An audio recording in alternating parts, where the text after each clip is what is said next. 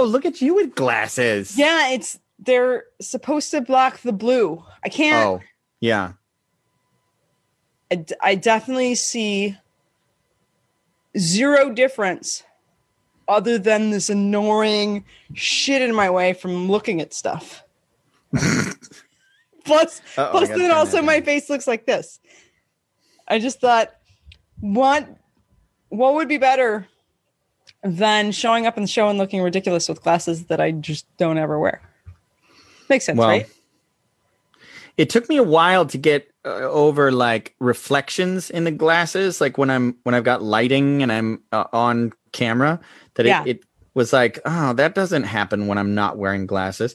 the The truth is, I don't actually need to wear glasses while I'm doing this.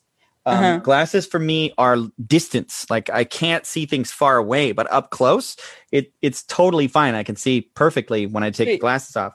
So I could lose them, but I kind of like them. Do you suppose that we look smarter and like we know what we're saying now that we're wearing? I don't know. I don't know about that, but I like I like my glasses. I think it looks like I am wearing glasses when I'm wearing glasses, and I have no reason to. I thought, you know, uh, so it turns out there are all, all these other buttons that one can press in the computer to take the blue out. It's called the something button, and so Uh-huh. I've been using that on my phone. The something button that is totally what it's called, and I Mhm. use it on my phone and my laptop. Uh, yesterday, I had a migraine that was probably from eating Christmas cookies from my neighbors. They like knocked on the door and dropped them off. what did were, they like, put in those cookies? They were the, like the like um little cute peanut butter with a chip, like Hershey's kiss in it. And I ate two of them, and the next morning, I felt like I was hungover, and I I had like a six hour, like a massive six hour headache, and uh, I was trying to do what we do with the watching of the television. I was like, everything hurts. And I was like, well, maybe I'll wear these ridiculous like blue light glasses that are supposed to. It didn't um Didn't help. like it. It seems as though they're slightly tinted yellowish, so it should do a thing. Is it are they Gunnar glasses? No, there's just some cheap. I don't know what. Yeah, I mean maybe they suck. Maybe that's why they're not working. Maybe the the Gunnar glasses are the real ones. I mean they're like a hundred fifty bucks or something for those. Yeah, I may have. They might Yellow things. 20, 20 bucks. What are they? Well, hey, you wanna you wanna start the show? Oh, do we do that? I think we're we're good. We can start. Let's start a show. All right, three, two, one. Hello and welcome to the Enlightened Couch Potato Show. My name is Nicholas Rave, and this is Adrianne Gunn, and we are here to help you TV as deeply as you possibly can. Uh, we like to say that our mission is uh, to explore the question how to watch movies and TV for maximum psychological and spiritual development. And what the way that we do that is uh, our show usually consists of us just uh, talking about the things that we've been watching and digesting and how we've been uh, leveraging those uh, as spiritual and psychological tools. So, Adrianne, what have you been up to? What have you been watching?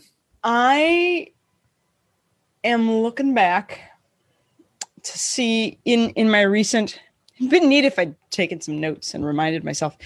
I'm looking back in my recent like week to see if there's something that stood out as particularly healing. Now I know that in our last episode, I I really did ju- just go super deep in a Grey's Anatomy hole for like We the month. whole most the whole show we talked about Well, Grey's yeah. Anatomy.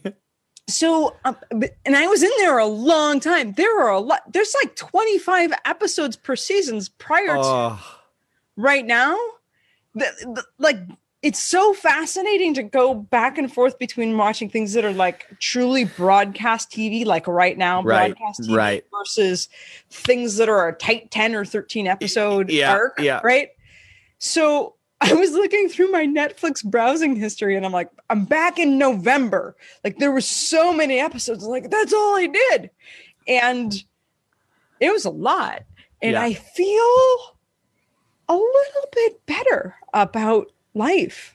not being trapped in a hospital. But then I was in that like void of not quite knowing what to watch. And yesterday during my my epically 6-hour like like headache, I was abandoning so many things. There were there was a Meryl Streep movie that I don't even remember the t- Meryl Streep, Mia Farrow, and not Murphy Brown because she has Candice Bergen are in some movie where Meryl Streep's an author. Here's the premise. This reminds me a little of one of the things I was complaining about in Grey's Anatomy. The premise is this author, this esteemed author, is receiving an award from like other authors bestow this award. It's not even yearly. It's just like they just decide they need to. But she's afraid of flying. So they put her on a boat that takes two weeks to get from New York to like London or whatever. And so she brings her nephew and her two oldest friends, except for one of the friends she's got conflict with or something. I don't know.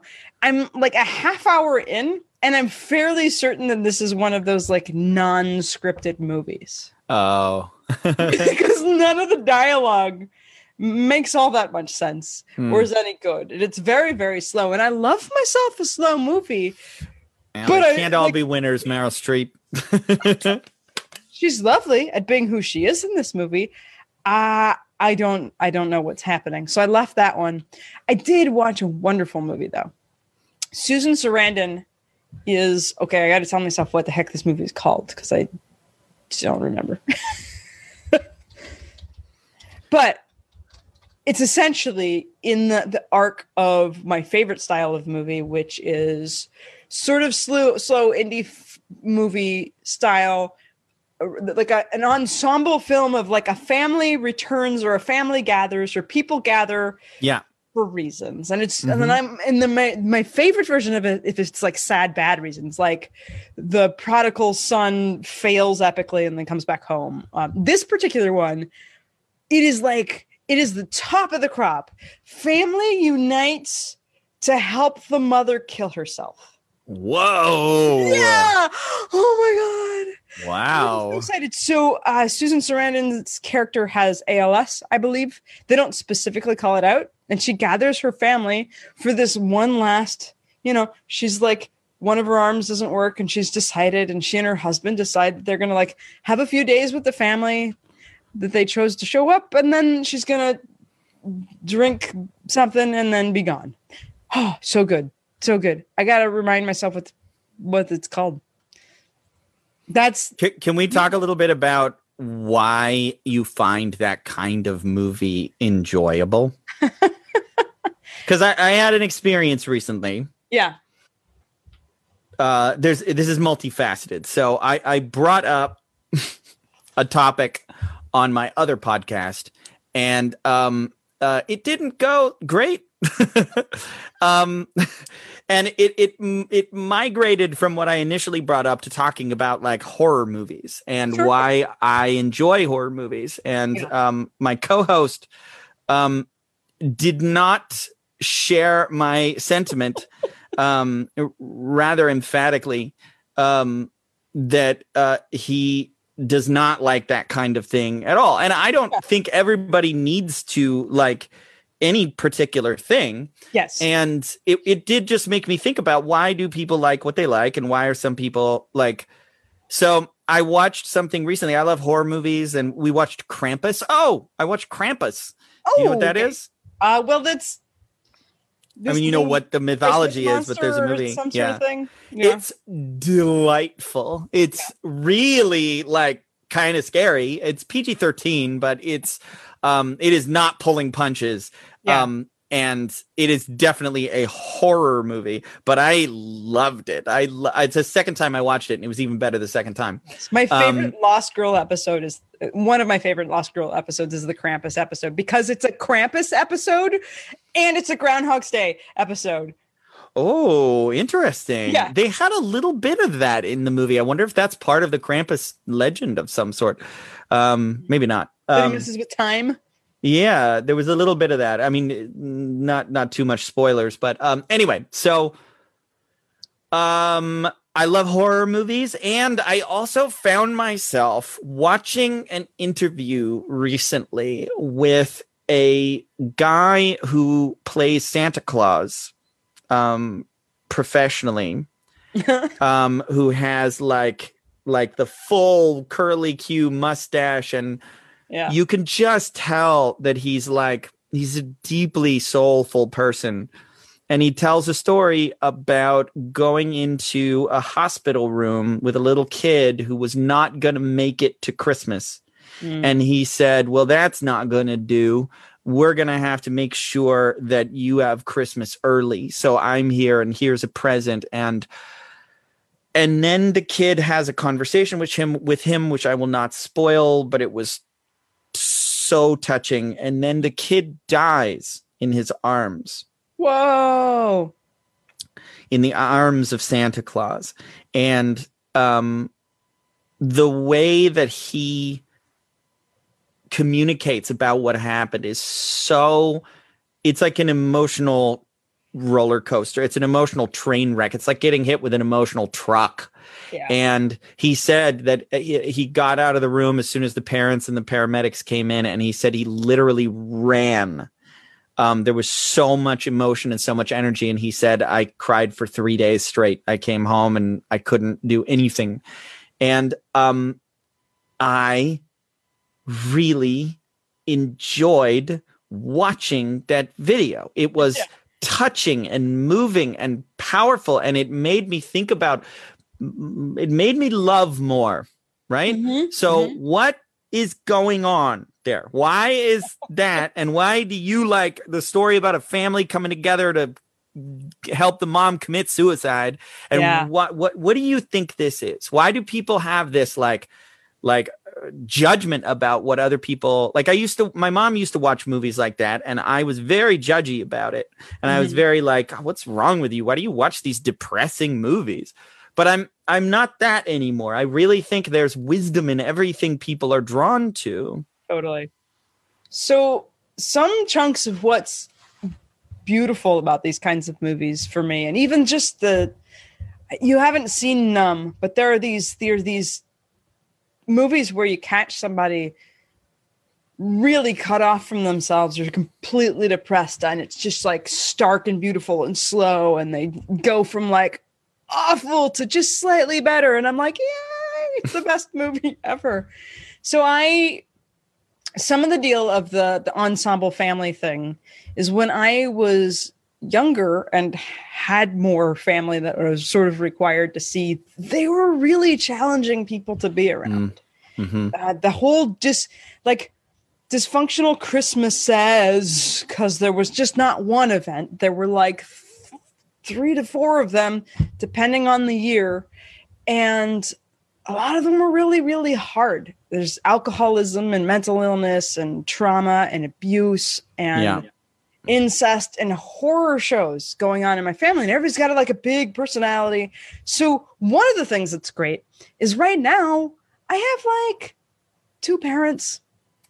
I have other people I'm related to. I don't have any requirements to be around anyone. So I have just a lot of space uh, and levity around holidays and stuff that I don't even have to do them. So what like dropping in on other people's family stuff, I get to sort of giggle about it because it's not my current reality. So but and I deeply relate to all of these hard, challenging places that people have been in. And for a bunch of my years, maybe until recently, last six to 10 years, I was dealing with a lot of depression in my life. So whenever I get to see these movies drop into the truth, these moments of just real stuff, people can't walk in. They just they don't have the ability to carry on with the artifice Hmm. that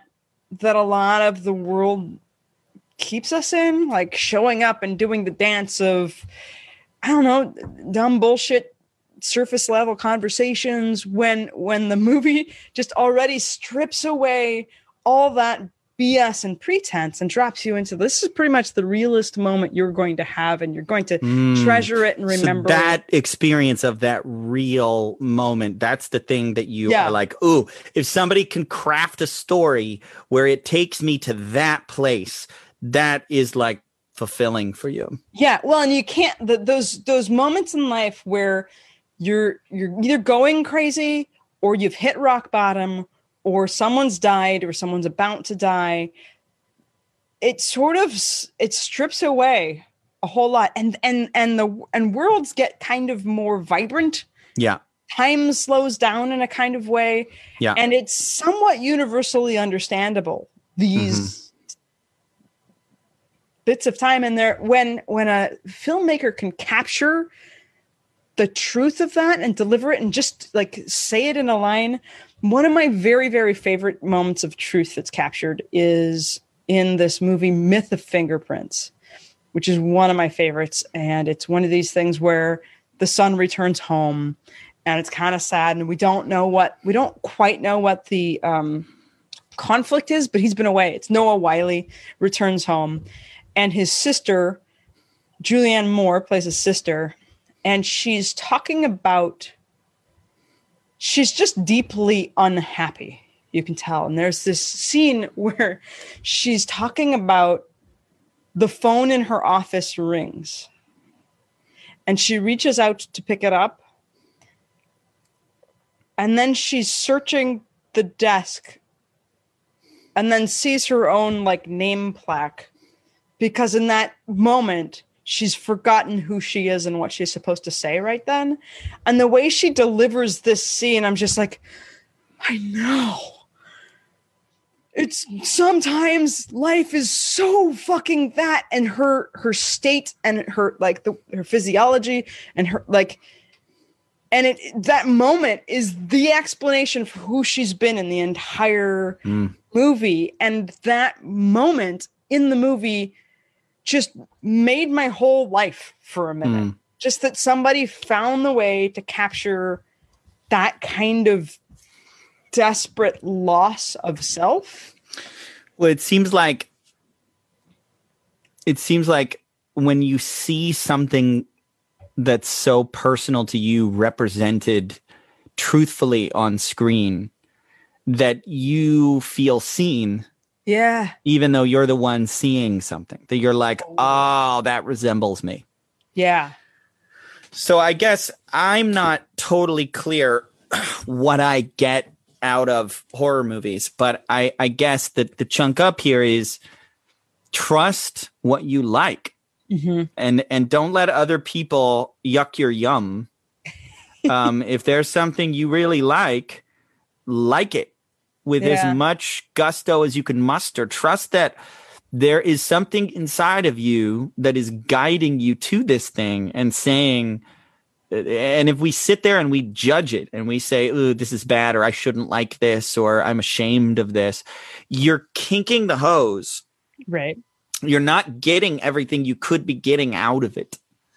Um, I imagine I'm not alone. I'm, I'm the first human I've heard declare the love for these kinds of. oh, Like, I'm sure you're movies. not. I, I'm sure there are many other people that would say, "Oh my God, I'm ex- I, I'm exactly the same way," or "I also love those movies, but for a slightly different reason." Um, yeah, Yeah, I'm still. I have a friend that has. I've been trying to get her to jot down. She's got this community she's been um, connected to, and I'm like, that's totally a movie. Like, like they always show up at the same time in the summer and hang out at this like, you know, lake house and stuff. Some people have these. She's got such a cool story. I'm like, oh, and it's like, and I've outlined that here's here's what happens. So if there if anybody's going to this place that families go to, so there's always someone who's invited who was who, who's brought that didn't need to be there. Someone's always having an affair, and then somebody's always leaving a job or something, and then this happens, and then people connect. It's like, oh,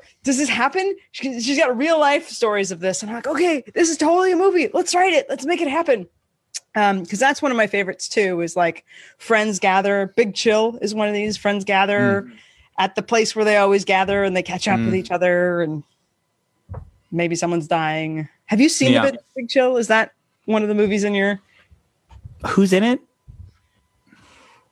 I think it's wow. It's Kevin Kline. I think Jeff Goldblum's in it. Uh, I think I have, but I really can't remember it. I as soon as you said um, Jeff Goldblum, I was like, yeah. But I it's, it's getting confused with several other movies, like I think even Jennifer Tilly is in it.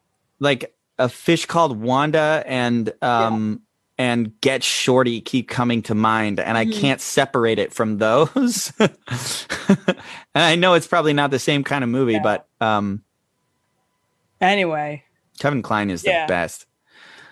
Um you watched a classic movie.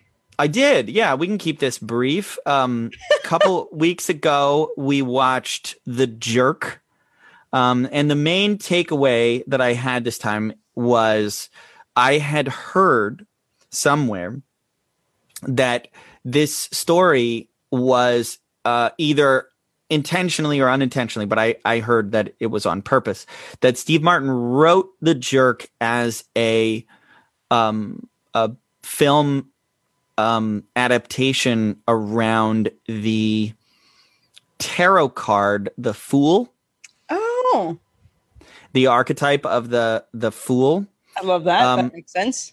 And another movie that often gets brought up when people are teaching tarot archetypes is um, Being There. Do you know that movie? Peter Sellers. It's a classic. Hmm. I don't know if I've seen that. It's possible I have.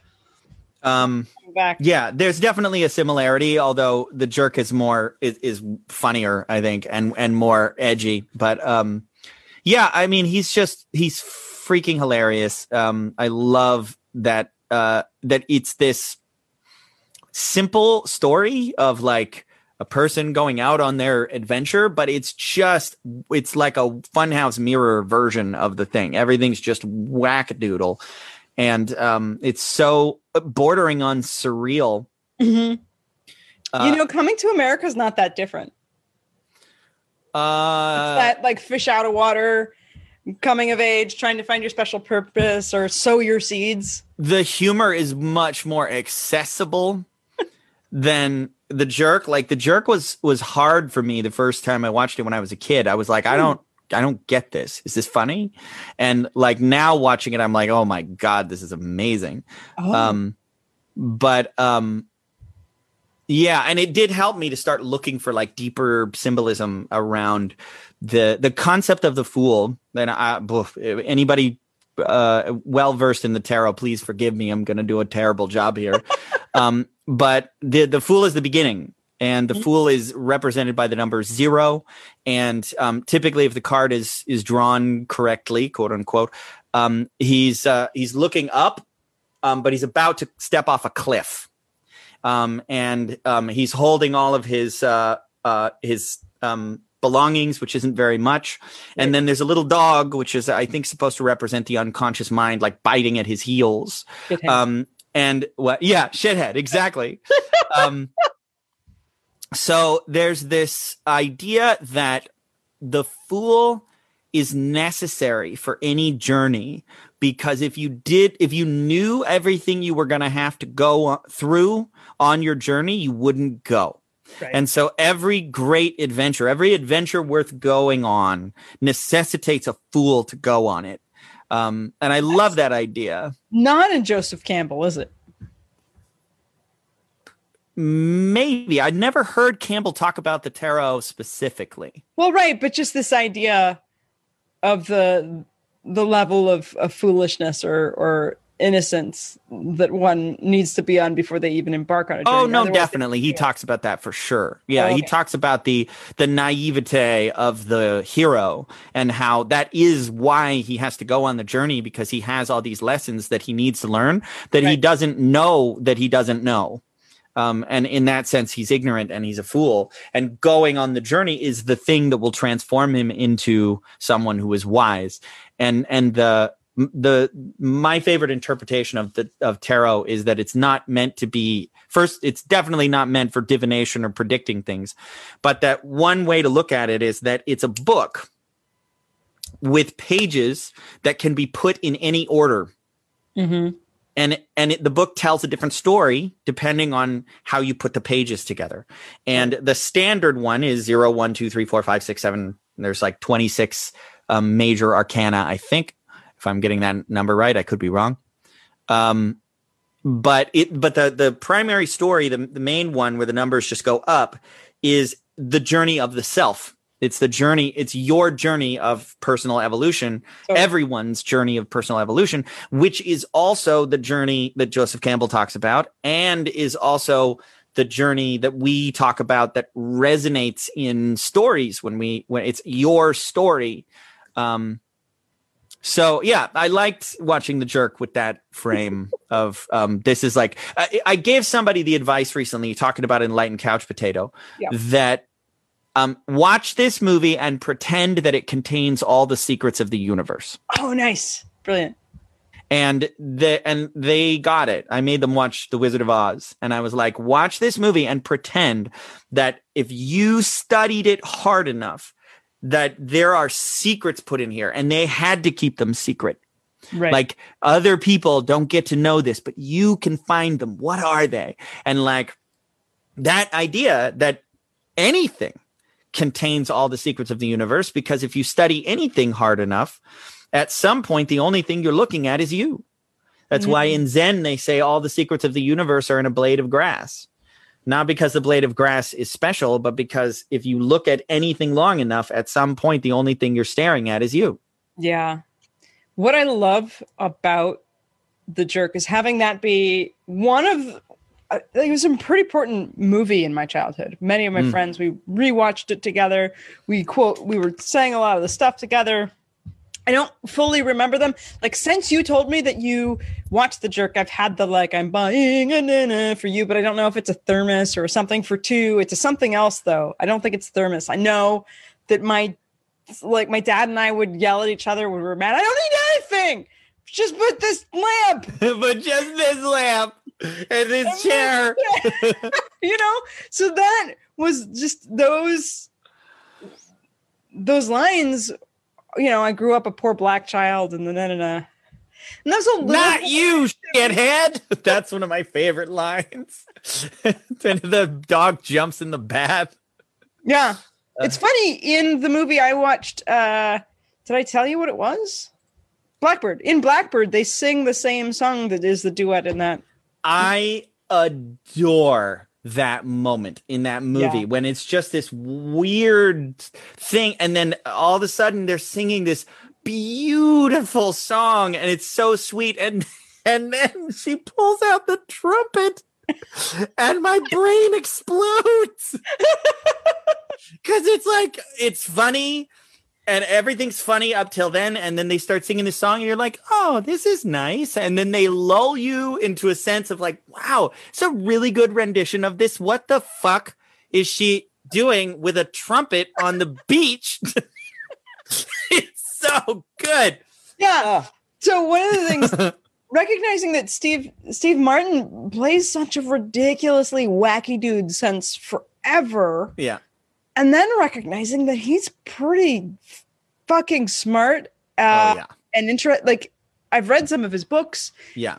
He's a fucking genius, yes. And I think I think I was aware that comedians are smart and not actually that funny in life that they're not they're generally quite serious Mm. but they know what to do with their intelligence in their Mm, comedy. I mhm. think i understood that before i recognized wait steve martin's actually kind of brilliant.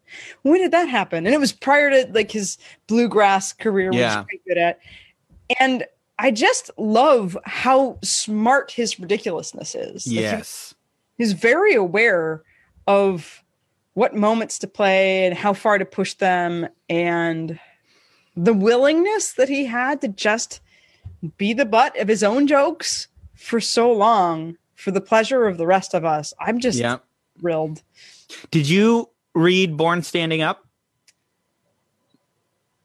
Not yet. I have it. Do i have it? That, that was his autobiography. Yeah. Um i read it. Quoting I, it.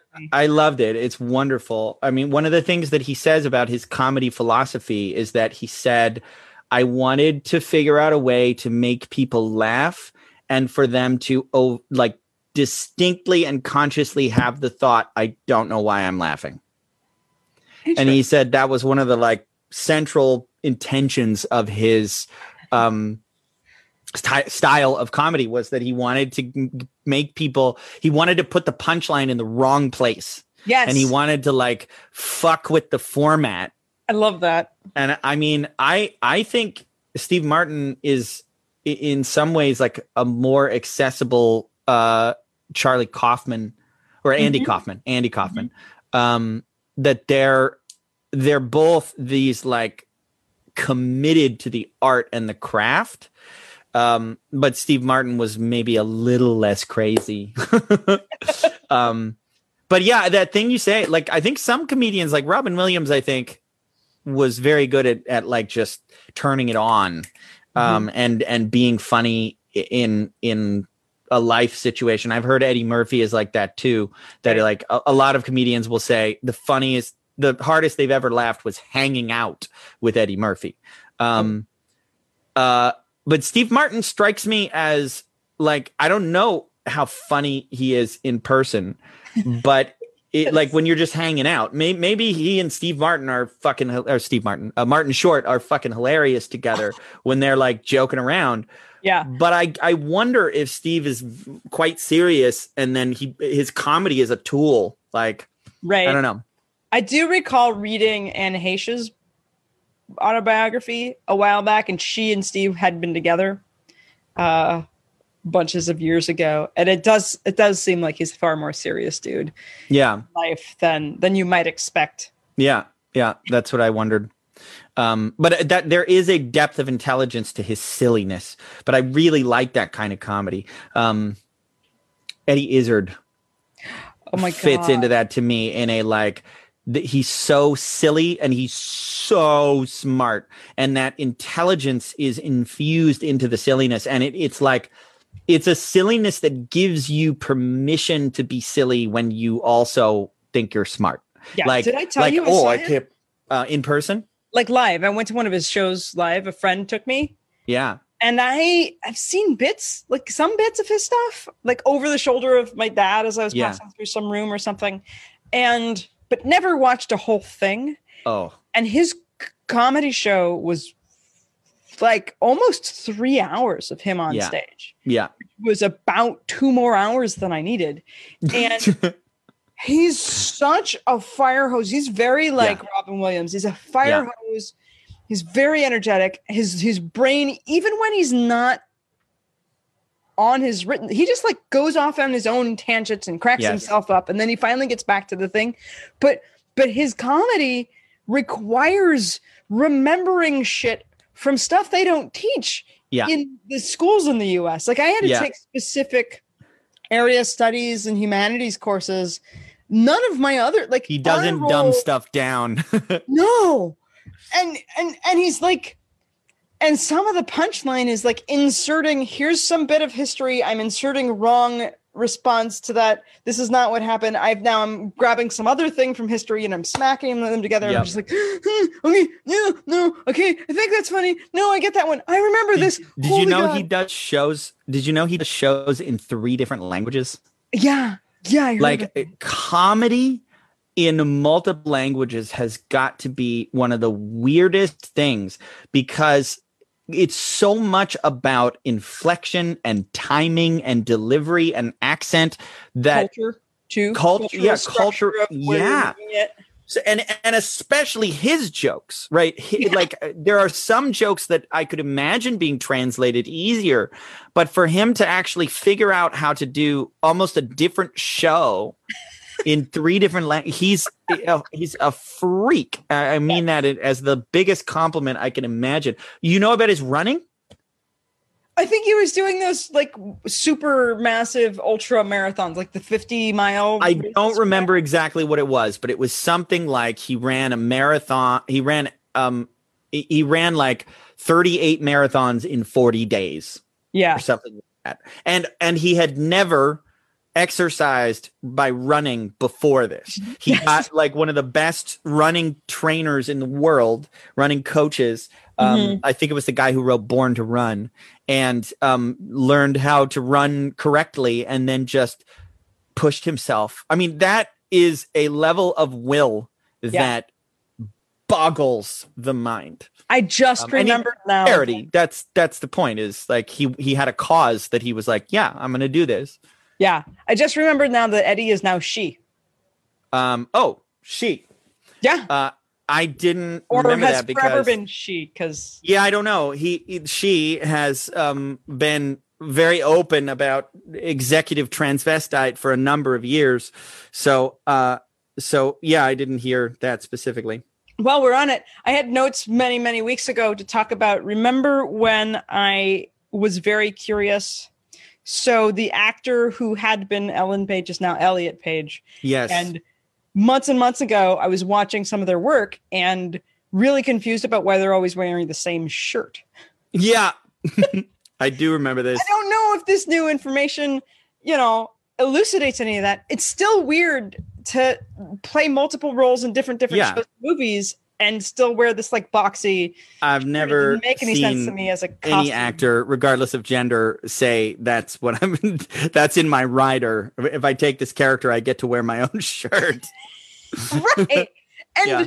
yeah. and so multiple you know elliot's playing multiple characters and all these different things and they seem to wear the same outfits and that's very confusing to me. Even when they are in the 50s they've suddenly time traveled and they still have access to the i'm like i i'm still very curious how that's working and i just thought i'd bring it up just in case anybody gets upset at me.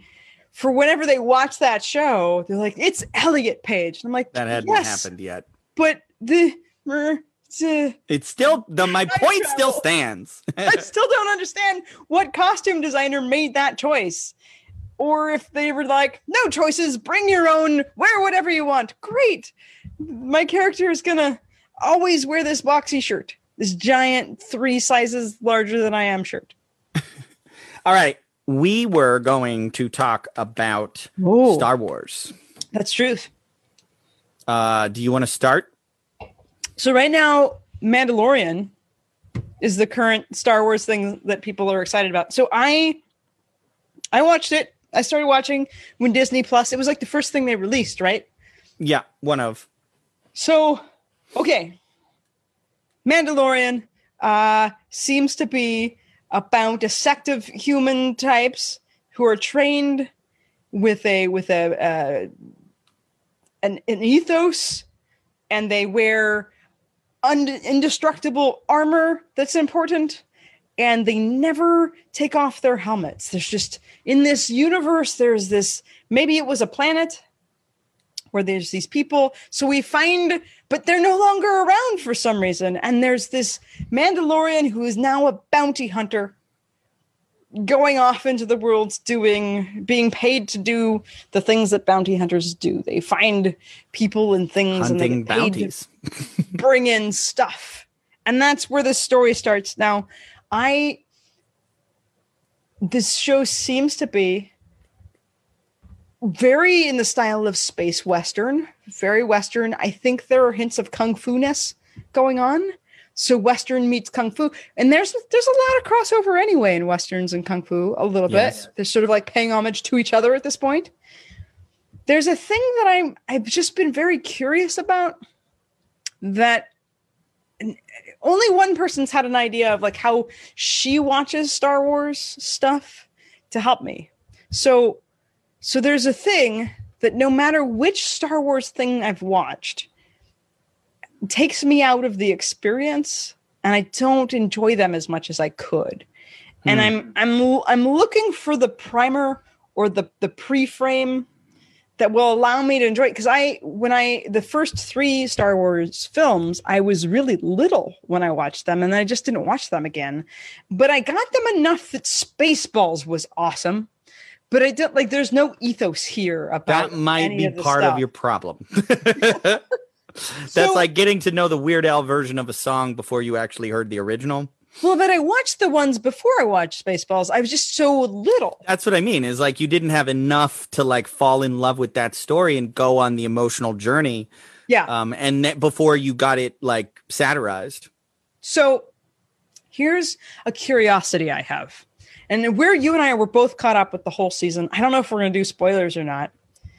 So I want to talk spoilers. There, there seem to be some pretty main substantial characters, and then as the adventures go on, you get on new planets, you go to new worlds, you go to new cities or towns or whatever in the planets, and then there's these like little characters, and I have a sense it seems like the little characters.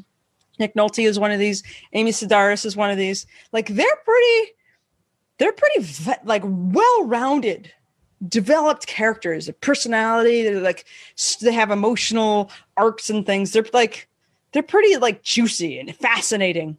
Whereas the the the main uh more elevated in status characters for some reason and even if i'm watching other stuff in star wars things the people i'm supposed to care about the most have the least amount of like emotional depth or facial expression. There's something that's happening where I'm very confused because it just seems to me to be bad acting. Hmm. It reads to me as bad acting, but it keeps universally happening. So I keep wondering, like, what am I missing in this world that seems to be very consistent? And here's the episode that really pulls it out. So Ros- Rosario Dawson is in, I think, episode six of season two. Mm-hmm. And uh, for the first bit of the episode, she's like lightsabering, killing people. And she has this scene where she's talking to maybe a magistrate. These two people has no facial expression, super stiff delivery of everything she's saying, and everything coming back to her is super stiff delivery of the people she's talking to. And I'm just like, why is this so bad? Why? why is we are actors saying words that are very important. And here we go in the thing. Yes, you are a person saying a thing. And I'm like, what the fuck? And then, like a couple scenes later, the same Rosario Dawson is full of emotions. She's talking to the baby Yoda thing and has full range. And I'm like, yeah, yeah, because Rosario Dawson is a person who has skill sets.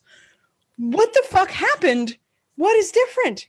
And so a friend, I started asking in the internet world, like, what?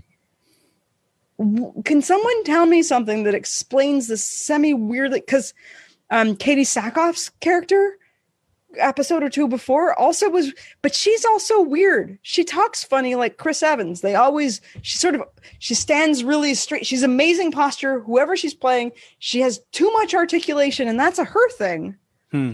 But so I'm watching, okay, maybe that's just a Katee thing. And then we get to this episode with Rosario, who's like stiff and weird, seems like bad acting. And then suddenly she's like, oh my God, she's emoting with the cat connection. I'm like, so what the fuck is in the universe that I don't get? And my friend was like, well, I always approach watching Star Wars as if I'm watching some sort of like, like something set in like feudal Japan, um, or some something in the she said something of like and it wasn't Victorian era, but I don't remember. She said something else British, yeah, some time period. Yeah, and I, I'm trying to figure out. Okay, so there's these these giant religious sects. There's this resistance and this empire, and these are large structures with dogma that's important that might have some sort of um, etiquette that no one handed me a manual of like, oh, nudge, nudge. These people are from this like strict, tight something, something. And all I remember is just this really long, you read the, it scans. And like, do they say, oh, this is a really strict thing and no one's allowed emotions and everybody has to stand? There's a formality that usually, like, I don't, I don't know what it is, but it takes me out of the thing because nobody's explained it to me. Well, I think there's two ways to approach the explanation. I think one is within the universe and one is without the universe like mm-hmm. like from the storytelling like movie making perspective okay so from from outside the the the, the story universe itself I, I think it partly relates to e, the thing we've talked about about keanu reeves and mm-hmm. our, our theory that I think we're in agreement that Keanu Reeves actually is a good actor. He is just applying his acting skills to being a blank slate. Okay. Because that is what um uh, protagonist leaves the most room for people to pers- to project themselves onto that character and their own experience. Um, and it's it's one style of storytelling because obviously you can have, um, you know, Tony Stark is not a blank slate completely, although he's not a super fleshed out character. He became more fleshed out as the series Mhm. went along. Um, so I think part of it's part of it's that. Um, so from within the universe, did you ever hear Ewan McGregor complaining about acting in the prequels? And he said um, No. how much he disliked playing a Jedi. And he said the reason is because in order to play a Jedi the way George says you're supposed to play a Jedi, you can't be surprised by anything. Um, because they have uh, they can see the future. Sure. Okay. So they have worked to become like a monk of some sort. It's a Yeah. different religion. It's not exactly Buddhist, but it's a it is a samurai kind of thing. And the feudal Japan is a great idea. It's like this is not this universe. They are not behaving the way we would normally expect. Mhm. Now, with Rosario Dawson, I think that's the explanation. I think Jedi are not supposed to be emotional. They've actually Apparently. Yeah. spent time working to not have strong emotions. Um, with uh, with the Mandalorian himself, um, Pedro Pascal. My one of my big takeaways is one of my favorite things about the show is his physical uh, embodiment of that character. I think Sure, his acting through his body is unbelievably good. Um, Mhm. The way he conveys um, subtle emotions and thoughts through no facial expression whatsoever. I'm just Totally. like that's amazing to me. But I, I mean, I get. Uh, that- I mean, it sort of goes back and forth. Some of the acting is way over the top, and some of it is way subdued. And it seems to be a status thing. There's something very consistent about it because your side characters who are poor people just on some random, you know, planet somewhere, they're not in charge. They seem to have a, a broad range of expression and who they're being. This is what I'm noticing in The Mandalorian, at least. Yeah. least. Well, it's also like the straight man in the comedy like sidekick. There's there's got to be a foil. What the comedy foil is the Sure. term, right? There's got to be somebody to antagonize the the the straight like that person. If everybody was just like Mando in the story, there would be no nothing would be interesting. Well, that's the that's where I'm at because uh okay, I don't know everybody's like name name. So Carano's character, Mm-hmm. she's she's got a little snark because she's left. She's rebelled and left. Right, right. Whatever she was, Star Trooper, whateverness. Yeah, there's not There's a a lot to do snark, with her character. But she's s also sort of more of a stale delivery, like Yeah. a stiff delivery. And then the guy, the Bill other guy, Burr was one of my favorite um recurring characters in the show. He was he had a personality. phenomenal. Yeah, Um, Yeah. the other guy, who's the black guy? What's his name? I don't remember his name. The actor. the the villain. no, no, no, no. Well, him too. He's weirdly stiff. Oh, Carl Weathers. Carl Weathers also is a little bit. I don't know his like. There was consistent kind of stiffness between Carl Weathers, like all of the people who were fighting and not being comic characters. So a when you look at the original trilogy, though, when you think about like Han Solo, is he that way? Like I, Well, here's the thing. I want to go watch them, but I want to like it. Mm. So I'm like, okay, feudal Japan. I want somebody to tell me. One explanation is just that like George Lucas had had people do a thing, and now everybody's paying homage to that. Um, so if somebody could like give me a framework where I can go like, okay, so that I can I- go back and watch those and enjoy them, and not think "Mm, this is kind of bad. I, I just I think I'm I'm wondering if your sense of the Mandalorian is is like you're taking things that you've experienced in the Mandalorian and maybe some of the other Star Wars and you're applying it to all of Star Wars because I think the prequel trilogy Uh-huh. definitely did what you're talking about.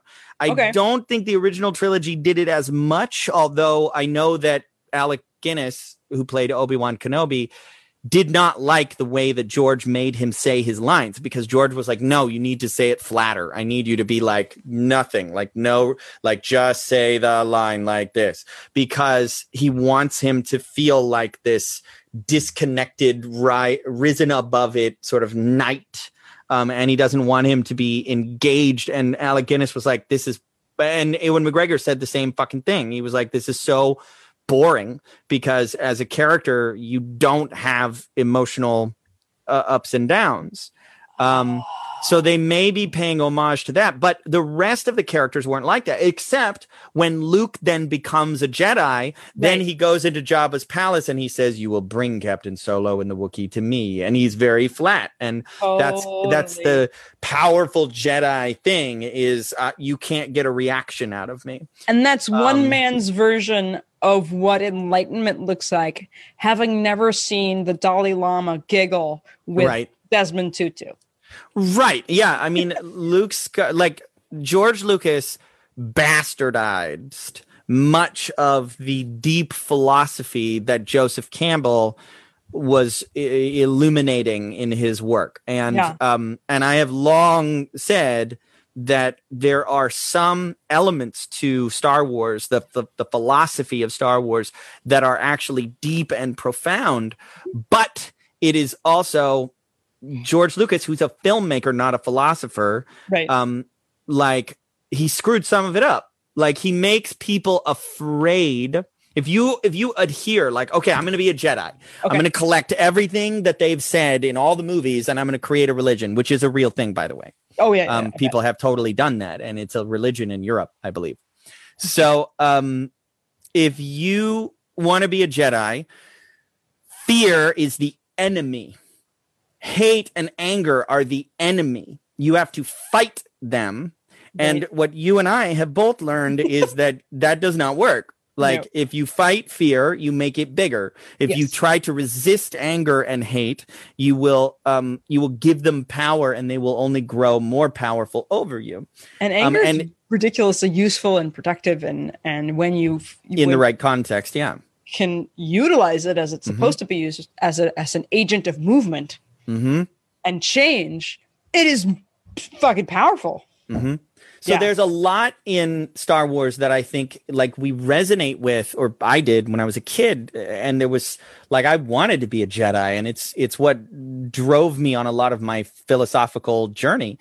But Mhm. then I just had to at some point go, oh, this is a movie, and while there may be secret spiritual truths in it that are helpful, there's some of them that are not accurate um, or or as useful. Um, yeah. So uh, as far as like how to enjoy Star Wars, I mean, Well, I want to go watch it and just jump. in- I I, I want to find the state to be gleeful and like allow knowing more that uh, uh, that especially George Lucas is. T- it's been weird for me because I know a lot of these actors. I've seen them in other things, and I'm like, mhm. where did your canvas go? Mm-hmm. It's very starkly obvious to me Mhm. when I. but it's wa- on purpose. I think I think it might help for you to go, oh no. So what would a character who acted like this be like? Like if there was a person who was this way, what would they be like? Um, that's part of the frame. Mhm. um, is like instead of going, they wouldn't act that way, going, well, if someone did act that way, why would they act that way? Where would that come from? when I was attempting to figure out what what universal force is happening that creates that sort of structure. For this is how people are with each other uh when they're engaging. And so like because as an actor i'm trying to figure out if if if somebody's the job as an actor is saying if i say this thing and do this thing and these are the responses what what aspects of my life have have have uh, played their part to to make this the the most obvious next thing that I do or say, right? Yeah. Another part of it Motivation. Yeah. Another part of it that might be confusing for you and for a lot of people is there's a lot of backstory that they're assuming that some people know. Um, so uh, Rosario Dawson's character, for instance, Yeah. um, Ahsoka has been around for like six seasons of different TV shows, and she's had a ton of character development. And she was a young Padawan Jedi learner. She was an apprentice when she started, and she was a teenager, and she was wild and brash and emotional. And part of I think Rosario's um, portrayal was intentionally meant to be a contrast to what she's been through Uh-huh. and how mature, how much uh, she's gained in maturity. Um, Okay. And for her to be like, I'm not going to get angry with the magistrate, but I will be emotional with the little baby. Um, that that is, I think, her showing that she's not the hot-headed teenager that she was in the other thing. And if you've seen the other stuff, that would make sense. And otherwise, you have to kind of infer that Totally. Well, I, she's acting. I appreciate that's probably tons of stuff that's going on. Like I didn't even know where we were in the timeline of this universe until the ending of the second season. Yeah, and you're like, oh, uh, apparently he's still the same age, so that's when it is. Yeah. yeah, And also I think Boba Fett is probably important. yeah. Can uh, well, uh, can I can I go off on a tangent? And I would love then that. we got to wrap this up. Yeah. So I had an experience. I have uh, adored this show, like in, in in spite of myself. Like I am so frustrated with Star Wars because it it was my favorite movie series growing up by far. There was no comparison. I was I, I read the novels. Like I was a teenager reading like grown up grown up adult novels about Star Wars and I had an entire bookshelf full of these things Nice. and I, I was a super geek. I I went to my son's birthday party two years ago. They for the for it was a Star Wars themed party, and for the grown ups, um, they put on a trivia contest, and they made me stop playing before it was over because no one else could get a question right. yeah. I'm not proud of this. I'm just saying it. um, a little bit. maybe a little maybe a little um well no it, that's part of why you just need to know this for me to understand why i have been so burned and disappointed by star wars because i really think that uh it, it let's just say it this way no one until mandalorian has got what i like about star wars and tried to do that Totally. Okay. and The Mandalorian has done it so well that every little bit of fan service, which there's a lot, totally works for me. I mean, there's shit you have no idea how deep it is. Like, Right. there's a scene in the first season when a bunch of stormtroopers show up and they get off of this like drop ship. Uh-huh. So that drop ship was a toy that the first year 1977 when star wars came out there was a, a mattel or whoever fucking made the toys i don't remember there was this drop ship thing that they showed in a commercial or it was in a an advertisement and you couldn't buy it you could you could see it and all the toys were in it and everybody was like i want to get the thing to put my guys in and they didn't make it and they never made it and they Oh. put it in the movie they put it in the show just for the hardcore fans to be like oh my god Awesome. um it's you have no every single episode has shit like that and it's nice. I could go on and on and on and on about, oh my God, do you see that? Ah! And it's like Dave Filoni is a genius at treating this thing with respect. And like, I don't care that it's spoon feeding me exactly what I want. I'm like, please keep going because you're nailing it. now, I will say, I had an experience that is relevant to the Enlightened Couch Potato because for the mm-hmm. first time, I got way brought out of the story Oh. and we have to talk about spoilers in order to discuss this. Alrighty.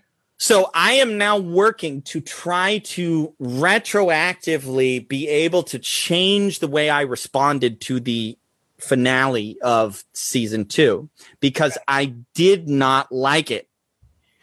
Oh. Um, And I didn't like it for several reasons that I have now been. I went and watched Kevin Smith's uh, interview afterwards because he always breaks down stuff like this, and he is Yeah. a he is so good at the thing that we teach, which is turn off the critical judger and enjoy it. totally. And Yeah. my judger got fucking like activated, and I was like, it almost ruined the whole show for me Woo. and i'm like no i refuse to let one thing that i that i didn't like at first ruin something that i have gotten so much joy and pleasure from and i want to figure out how to flip this yeah. Well, so- it's- an interesting and potentially triggering ending. Yeah.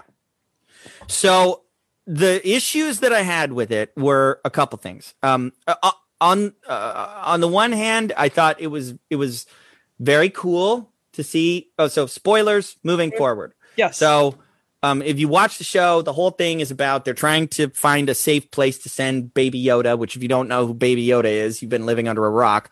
Um, so uh, it ends up being Luke fucking Skywalker shows up at the end of the show, and they de-aged Mark Hamill. Was actually Mark Hamill, by the way. yeah. Um, and there's a part of me that is like, I see the parallel between this scene of him like badassing his way through all these robots in the hallway as being a reverse to the scene in Rogue One. Did you see that? So there's a scene at the end of uh at the end of this show called Rogue One with Ray. where uh what? No. Is it no? No, Okay. Rogue One was a prequel to the original, very first Star Wars. It's Okay, like what yeah. happened right before that. So there's a scene when Darth Vader, they were basically like, we've never really seen Darth Vader be a bad motherfucker. Like he's supposed to be like a force of nature. He's supposed to be terrifying. And we've never really seen that. So Mhm. they have this scene in a hallway where he just mows down like 15 freaking guys. And it's terrifying and awesome. It was my one of my favorite parts of that. That actually made the whole mythology better because then when you see Darth Vader show up in the very first Star Wars movie, you're like, oh my God, he's threatening and he doesn't Yeah. just look threatening. Yeah. So to have Luke do this same thing and to be like, oh wow, like he has come full circle, and um, even the parallel of uh, Vader was killing humans and Luke was killing robots, um, and and seeing him in that outfit again, and seeing this the the X wing, all this stuff I like, and I know why they did it. Like, I really think the reason why they did it is because they were trying to say to all of us fans who did not like the portrayal of Luke, um, old Luke in the new trilogy, they were trying to be like, we're sorry. Like, I know you didn't like that here. You guys want to see. And first of all, that seems weak to me. Like, if you're Mm. gonna say this is where Luke ended up, then don't backtrack on it. Um, the other big thing was the technology. Like I have seen deep fakes on YouTube so great. much more convincing than that. and it took me right out. And again, normally I like I can watch the never ending story now and be like, I can see the wires, but I don't care. And I Mhm. couldn't do that with this scene. There was just this like, uh, no, Luke, you did. Li- oh, and it look at him. Oh, oh, no, you're ruining it. Yeah. Um, they didn't get the what- color, the lighting right, the color treatment of the uh, light. it's like, wrong. dude, like I know you don't have an infinite amount of money like Marvel, but um, like Jesus, like why didn't you use deep fakes? Like they couldn't. I swear they couldn't. I've seen people take the scenes from Rogue One where they had like a de-aged uh Carrie Fisher, and they did that versus deep fake, and it's like the deep fake is Carrie Fisher. Like Totally. it's so good. Anyway, there's one last point, and this is the main thing that bugs me is I'm like, okay, you want me to buy into your story, right? So you're saying that the story is that Luke Skywalker ends up um, abandoning his Jedi temple, abandoning all the Jedi, and going, fuck this, fuck the Jedi. I'm to go live in a cave somewhere on a, a place, on a planet until I die. And that is the kind of end of that storyline. So giving baby Grogu to him is a bad story. Like there's no version of that that turns out good. If he goes with Luke, something bad's going to happen to him. Uh-huh. And I, and I'm like that that is the main reason that it bugs the crap out of me that they had is like they they already told us where that story goes. So, I don't know How- that he's there yet. Couldn't he just be like, "Oh, I sense a Jedi. He's still with the Jedi. Then he's still training, and he's with Yeah, of them, course, that's much, much later. Jedi, and then yeah, he's old and has a beard at the time when he uh when he att- attempts to murder Han Solo's child in his sleep apparently. yeah. Um, so, but Grogu's probably fine for a while. So It's you think like- he gets out before shit goes bad? Fine. Probably because he's already Fine. been trained. He's not going to start from the beginning. There was it, there, uh, it was like I felt like I missed out on a beautiful moment, a moment that I wish would have brought me to tears, didn't. Now, Mhm. so that I don't sit here and shit all over the show that I really love, I have to say that I was very happy that I was sitting there going, Luke Skywalker, Uncanny Valley. Um, and I didn't like it. And then fucking Mando takes his helmet off when he's looking at Baby Yoda. Right. And I immediately burst into tears again. And I was like, that was such an earned moment. Like they had to do something special because you're like, this is it. Like the Mandalorian show is not going to be the same. Grogu's leaving, as far as we can tell. Like this is the end of a storyline. So this has to be something significant and special. How are they going to do it? Oh my God, he's taking off his helmet and he's letting him see his face. Oh my God. I cried too. yeah. Oh So and then they shift back to Luke's face and he's all "Brr, brr, brr," and I, I am in a computer. yeah. uh I don't know. I, one one theory that was floating around the internet was that it was gonna be um um Samuel L. Jackson. Oh. It- he played a character named Mace Windu in the old trilogy, and the idea of him showing up like old and grizzled, and Yeah. like, and then you're just like, we don't know what happens. Like he goes off, and they go off, and then who knows? And with the Luke thing, I'm just like, ah, I don't know. I again, it it's cool crossover, and for some reason that just one, it was a bridge too far for me. Every Yeah. other fan servicey thing they've done, I've been with them a hundred percent. And um, this one just I couldn't quite take that step. Maybe if the special effects had blown me away, then I wouldn't have minded the story part. Or maybe if the story part hadn't bothered me, I would have been able to ignore the special effects. But for whatever reason, this one it took me out of a show that I have been so into. Yeah. You know? Well, and it's an interesting choice too to have to to wink at the fact that like you just put Grogu on this like seeing stone, and then a Jedi might sense him, and things could happen. But what's interesting in the storytelling arc of um of the story of the the, the Mandalorian is that you have now erased for the season finale. You rela- erased all of the agency of all of the badasses who are in that ship. They don't find a way.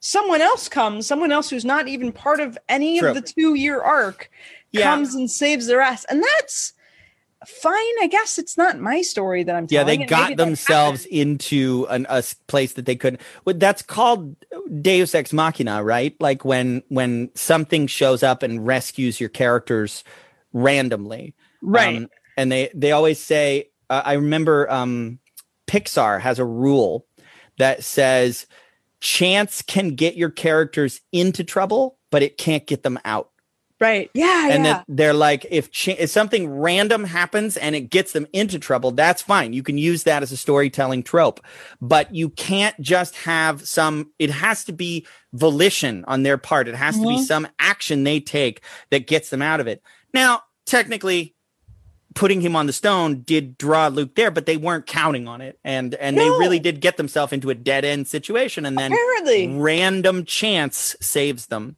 so It's Yeah. an interesting way to end something that is specifically supposed to be this.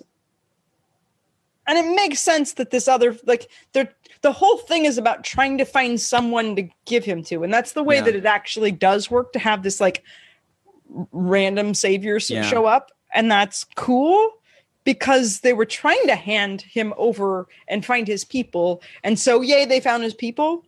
So it works out that way. It's also just a little weird that here you have you know, five or so badasses who can't d- didn't find their way out of this situation, yeah and that's a little hard given that we. it, it is a weird letdown. I again, I, I'm I wish that I enjoyed it more, and I also feel like I'm having I I see a lot of like missteps that weren't there in the rest of the show. Mhm. Um, there's certainly like I'm not saying the show is a freaking masterpiece, Right. I'm saying the show is written for me.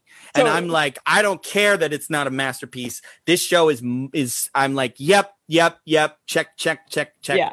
Okay, thank you. I love it. Um yeah. and I just it, it's it was weird to have that experience of like uh uh uh and and I'm so ready to jump back in again. I don't think they'll do it again, but it, it just felt like the wrong choice for me personally. And I know other people didn't feel that way.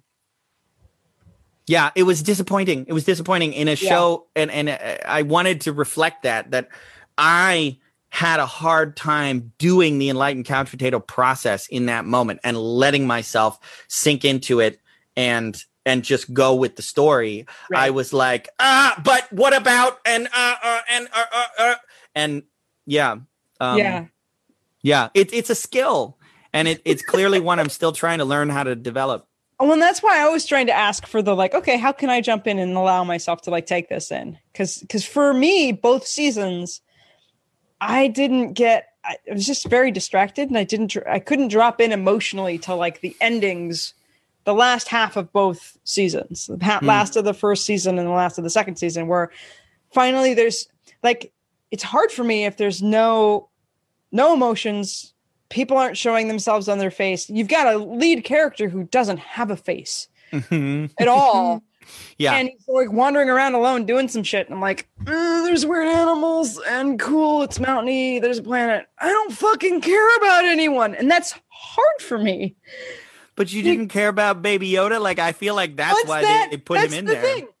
Once Yoda's there, I was like, oh, well, Yoda's adorable. That's great. And then I'm like, huh, all this other shit happens. Yoda wants a ball. Yay. Yeah. But that's like three seconds. I found that the first scene that I really loved, I don't know, I think it's season 2 Mm-mm, no, no, no. It's the ending of season one. There's this, there's these two. uh, I'm just gonna say troopers because I don't actually know their names. Star troopers. Oh, when they're like she, They're, joking like, back and forth and stuff. they're You know who that is? Yeah, they're that's like, blah, blah, Jason blah. Sudeikis and Yeah. um and another comedian.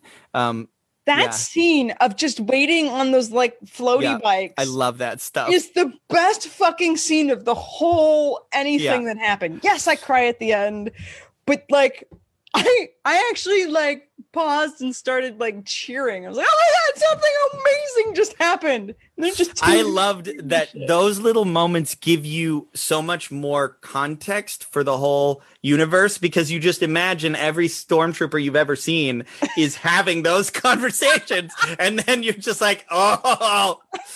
Um, I don't know. There's so Oh, many things about the show that I love, and I wish uh, that I'd had time to talk about all that. I need to go, Okay. but um, but I did I did want to talk about the fact that something I and maybe it's too much attachment. Maybe that's part of what creates that getting sucked out of it. Is I cared too much, and if I had just been like like lower your expectations with certain shows and like you go into it and it's like oh that was cool yeah whatever and then you can really enjoy it and if i'm like like i want it to be a certain way and then it doesn't end up that way then i have a harder time just surrendering to what the storyteller wanted to do yeah. Hmm. I love that. Yeah. So TV deeply with lower expectations. yeah yeah All right. Well, thanks for hanging out and chatting with yeah me. man so uh any um assignments between now and Oh. next time I was thinking we should both watch Die Hard and Kiss Kiss Bang Bang. oh kiss kiss bang bang is definitely yes i've seen die hard like 50 fucking times I haven't seen But, it um, like 30 years. I've seen it so many times. But you watch that. Okay. I'll watch Kiss Kiss Bang Bang because I that was the that was the Christmas movie that I had forgotten. And Yes. I know that Faye has not seen it, so it'll be perfect. Hell yeah. Okay. That's our assignment. Great. Great. I'll see you next week. Have a lovely Christmas. You Bye too. everybody.